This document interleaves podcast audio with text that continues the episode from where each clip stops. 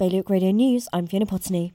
Jersey's Children's Commissioner is taking the Home Affairs Minister to court. Deborah McMillan is arguing that the way Greenfield's secure unit is being used for some young people charged with crimes is breaching their human rights, something the government strongly denies.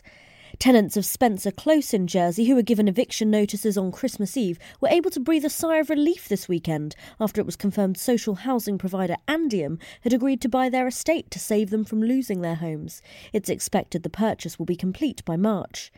Guernsey's Treasury lead has accused one of his predecessors of promoting snake oil.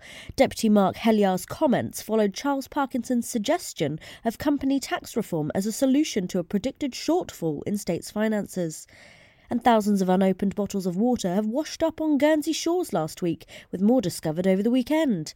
It's believed that the roughly 5,000 drinks were lost in a recent cargo spill in the Channel. For more on all these stories, visit BailiwickExpress.com. Your weather now showers this morning and a top temperature of 10 degrees. High tide around 9.40 tonight. Bailiwick Radio News.